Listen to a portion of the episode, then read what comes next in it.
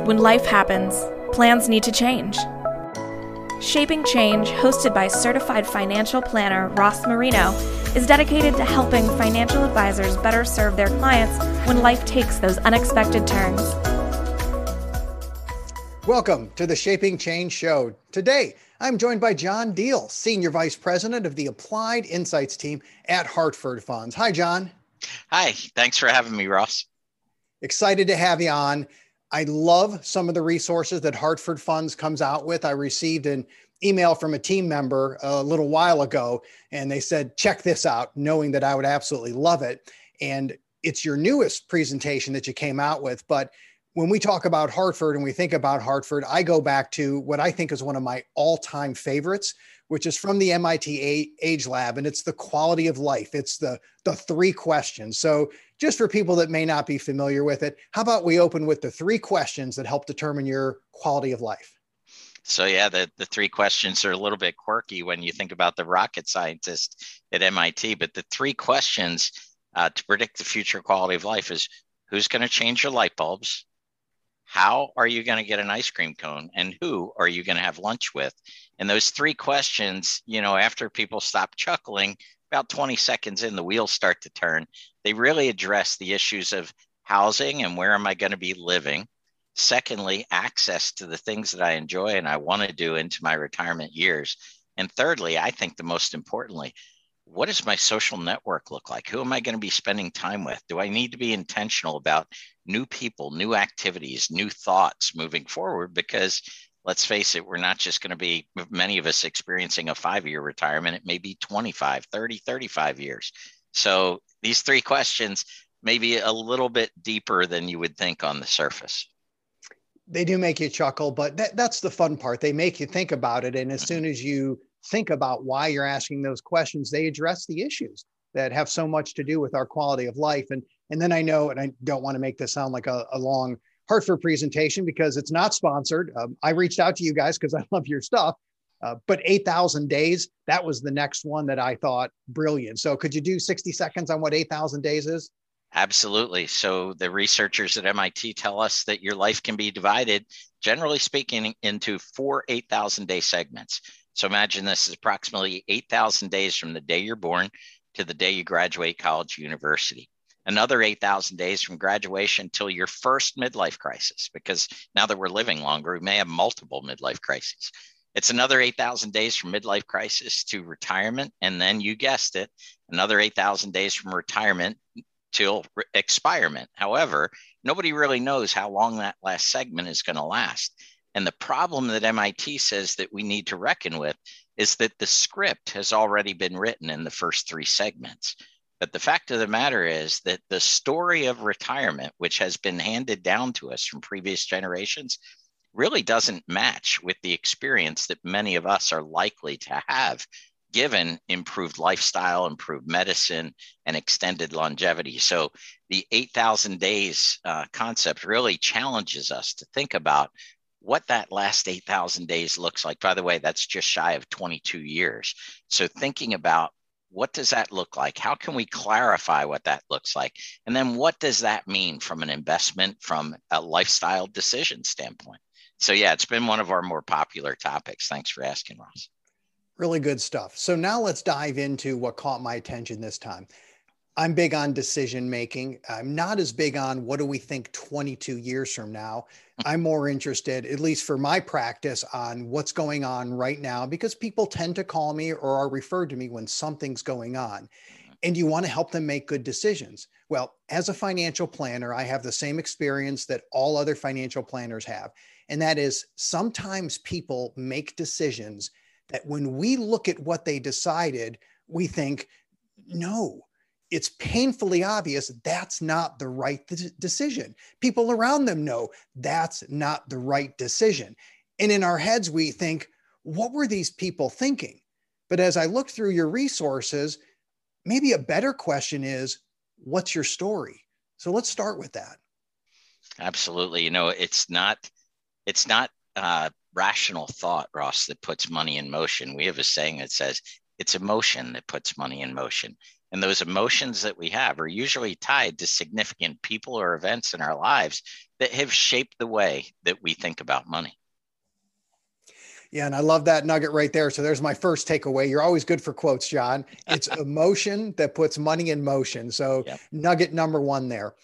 So in our process, when someone calls in, say, what's going on? We want to find out what happened. And then my second step is, is how'd you get here? Which includes what's your story. And I, I like how you take a look at story and it goes back to their history, not just what re- led up to that event, but actually back to their childhood. But when you look at the story, you guys also delineate between the script. So there's money stories, but you also talk about money scripts.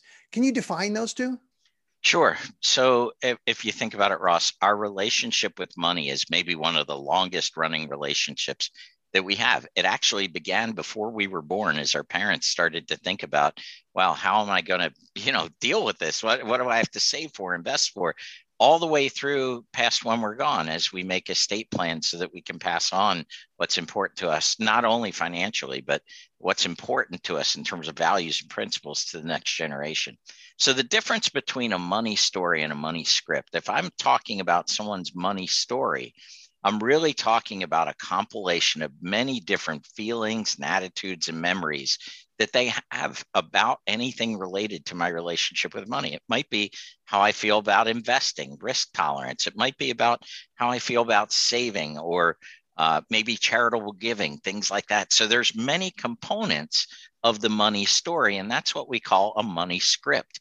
So if we think about a money script, when when we think about uh, investing, for example, um, I could probably look back and think about key events in my history that maybe discouraged me from taking more risks or maybe encouraged me from taking more risks. Every person is different, has, has different events and different stories that influence the way they think about money. So, what we encourage people to do is spend some time thinking about the different scripts, right? Which are either events that occurred in our lives that kind of wrote a part of our money story, or they're about categories of kind of our relationship with money, as I mentioned, investing, saving, spending, or giving.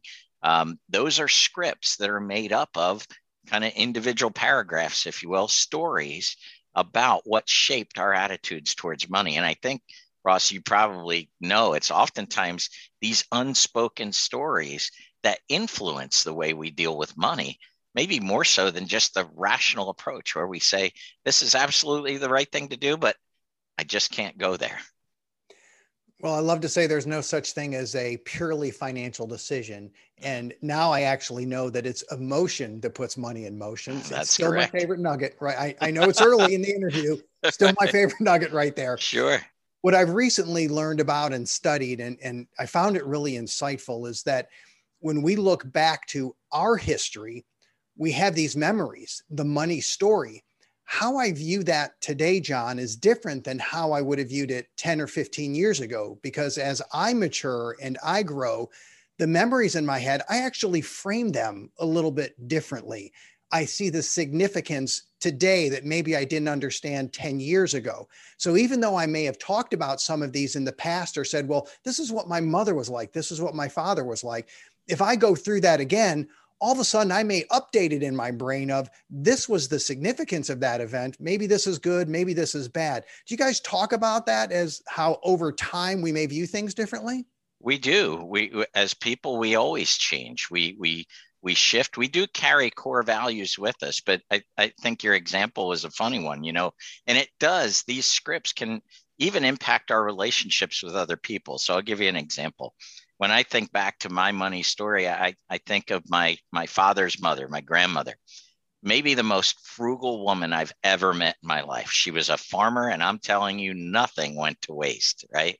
So how did that impact me? Well, when we first got married, uh, you know, I was the cheapest guy you could find, right? If I had a sofa that had three legs and the stuffing coming out of it, I'd throw a blanket over and tell my wife, it's just fine.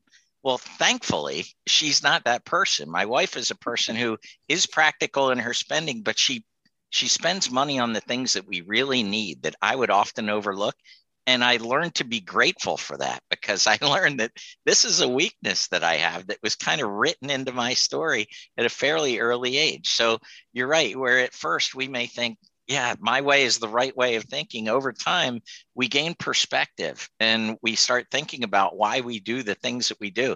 And this is what we should understand is that the power of story. The researchers at MIT tell us that a story is the oldest form of technology. It's how we as as humans communicate what's important, how to do things, so on and so forth. So it's no different when we talk about our money story, what got us to this point, because those forces continue to shape and continue to develop us uh, as we mature. When I hear frugality, the first word that pops into my mind is is fear, John. And it's mm-hmm. nice to say we're frugal because that sounds positive. We don't waste money, we save money, we make good decisions. But I think a lot of that's just driven by fear and over time we probably have to address that that's really the core or the root of why we're so frugal don't you think? I think that's a very solid point and i do think when i think back again my grandparents didn't have much money right? So that fear of not having enough or not being able to provide or making the most out of everything that we have was something that was driven home. And even in my own career as i you, know no matter how much success i i witness there's always a part of me taking me back to my grandparents' farm and remembering some of those lessons they taught me. You bring up some myths about money that shape how we think and how we feel. How about you share a few of them? Sure. So we already touched on one, and that is that you know money decisions are rational. No, they're emotional, and emotions are important. But here's a connected thought, Ross: is that some people say, well, emotions about money must be bad. It like money's very rational. And so if I get emotional, but no, emotions are surrounding money are actually very good. They can inform us again about what might be influencing our decisions. And lastly, a, a big one that I see is that sometimes people say men are better with money than women. There's absolutely no basis for this, right? In fact, what we often find, in fact, the researchers at MIT will tell you oftentimes women make better longer term investors because they tend to put more time into research and they're also more concerned about if they make a mistake, how is it going to affect not just their spouse, but all the relationships around them, right? How might it screw things up for children or grandchildren or friends or so on and so forth? And so, you know, the gender is not necessarily determined, it's not determinate. Um, and sometimes what we see is that connected that with that myth is uh, a lack of confidence, right? And it's really that confidence that can really impact our decisions we make. So we don't wind up taking risks that might be good risks to take because we're just not confident in our own ability. So that is a total myth um, and, and should be sat on the side. There's no doubt in my experience that women are, in my experience, better long term investors in general. They tend to think a little bit deeper, especially when the markets are more traumatic. And I, I often thought part of it is is they're more in touch with their emotions and they share their emotions, but recognize it as emotions. It's an observation I've made throughout bear markets and they've done well. They're willing to talk about it. So I, I, think it's worked out, but I'm sample of one. So we're not going to call that as investment advice. Sure. This isn't investment advice, but right. it certainly resonates with me. So next, when I went through your materials, I, I saw the money genogram and it said, mm. create a money genogram, right? My first thought was, that is so cool, a money genogram. And then I paused and my second thought was, what's a genogram? Help us out mm-hmm. here. Well, Ross, just as uh, you mentioned our partnership with the MIT Age Lab, when we develop content like this, we often uh, go out and form partnerships with thought leaders in the field. So for this particular module, Your Money Story, it was a woman by the name of Kathleen Burns Kingsbury. She's a money psychologist. And she shared with us this idea of a money genogram. Think of it as a money family tree, right? So the easy way back of a napkin, blank piece of paper, you kind of draw out your typical family tree. Now, I don't want you to go crazy with cousins, aunts, uncles, all that. In fact, all we recommend is you have parents on both sides and grandparents on both sides. And as you label them, I want you to think back to experiences or their circumstances in life, or maybe even an event that occurred, something they said to you, something that guided you, or something you remember about them that still sticks with you. So, uh, for example, I could, as I shared already, my grandparents were farmers. My my grandmother was, you know, pretty simple, pretty straightforward, frugal, uh, if you will. Uh, whereas on another side of my family, it might have been something totally different. But if we go through and start intentionally thinking about, and by the way, I will also add this it doesn't necessarily have to be somebody in the family tree. Let's say that somewhere in your life, someone stepped in who was a mentor or had great influence on the way you live or think. Uh, probably a very dear friend, mentor, again, uh, you know, certainly very close relationship. Maybe there's something they taught you about spending, saving, giving, whatever that might be. We want you to kind of write down that thought, uh, not a paragraph, just a couple of ideas, a couple of thoughts, so that you can see all at once what those various forces are that kind of shape the way that you think about money. Maybe they created some of those money scripts that we talked about that are now part of your money story. So let's say I have some unhealthy scripts in my head. I'm human. I definitely have unhealthy scripts in my head. Um, I had someone on recently as a guest, and I remember she, she said, Good thoughts are like Teflon in the brain, bad thoughts are like Velcro. Yes. Thought, boy, great so. visual, and how you need three good thoughts to cancel out the bad thought and which is why we often write down three things we're grateful for in the morning. And i know from the investment world and you would know that markets go down roughly three times as fast as they go up and we know that three to one relationship. So i know i, I thought about that. It seems consistent with what i've learned but now i know there's scripts that are in my head whether i'm aware of them or not. Now all of a sudden i'm aware of them and i know they're in there and they're going to be negative. So for the negative ones, how should I approach that? I got to so change the, it. Yeah, the very first step is to do exactly exactly what you said is to name it. You know, name it and claim it. So identifying the problem. Look, if we're in any kind of change management, if we're going to attempt to change something, the first thing we do is identify what it is. So if we're uh, maybe going to go on a diet, lose a few pounds, one of the first things we're going to do is take stock of how am I eating today? What am I eating? What times am I eating? How about my exercise routine? So on and so forth. I need to find out where I am. Once I do that, there's a couple of things that I can do. I can begin to think about the small things that I might do differently, right? And then one of the important things is once I determine a couple of things, and by the way, these are things that we ourselves need to change. For example, changing because I think my spouse or my child or thinks that I should change is not usually a good recipe for change management. If I can identify the root causes of a behavior that I wish to change, it becomes my motivation to change it. Then I can name it and begin to think about some of the small things that I'll put into place. Maybe the one of the most important things is creating a, either an accountability network or at least an accountability partner. When it comes to issues involving money, oftentimes a financial advisor has a role to play here right? Stating to the advisor what you'd like to try and do, having the advisor be able to check in with you from time to time. Doesn't have to be an advisor, it could be somebody close, could be a friend, a family member, whoever it is. But then again, kind of understanding why you were influenced in the first place, being able to envision how things might be different if you were able to put that change into effect is creates the desire then to be accountable to making those changes. And I think that that's the process that we really want to identify. So you have multiple resources out there. Before we get to the last question, um, are all of these available on the website? If someone connects, goes to Hartford Funds, is that where they can find everything? They are. You can find all of the material on hartfordfunds.com. And again, the, the name of the presentation is Your Money Story and uh, we have campaigns we have a white paper. We actually have a workbook that's very very valuable that can walk people all the way through this. The workbook is where i saw the, the genogram and of course thought so cool and then had to google. Well actually there's a guy here in the office named trey and i may joke that i don't need google if i've got trey so i just asked trey you know what, what's a money genogram? And he actually on the spot told me what it was. I thought that's just weird how do you know all this stuff? But it worked. It's uh, great resources. Look forward to, to seeing whatever else you guys come up with. Let's pivot to the last question.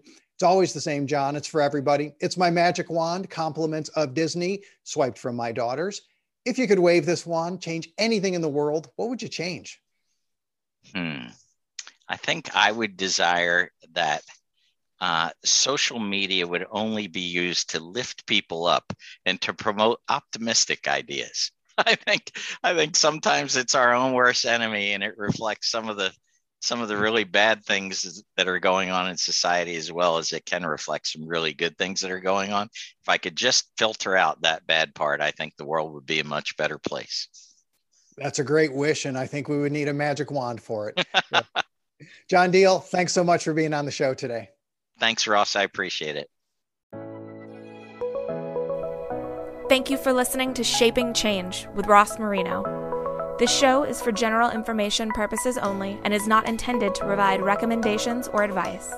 Speak with a legal, tax, or financial advisor before making any decisions. Past performance references are historical and do not guarantee future results. Visit rlsummit.com to learn more.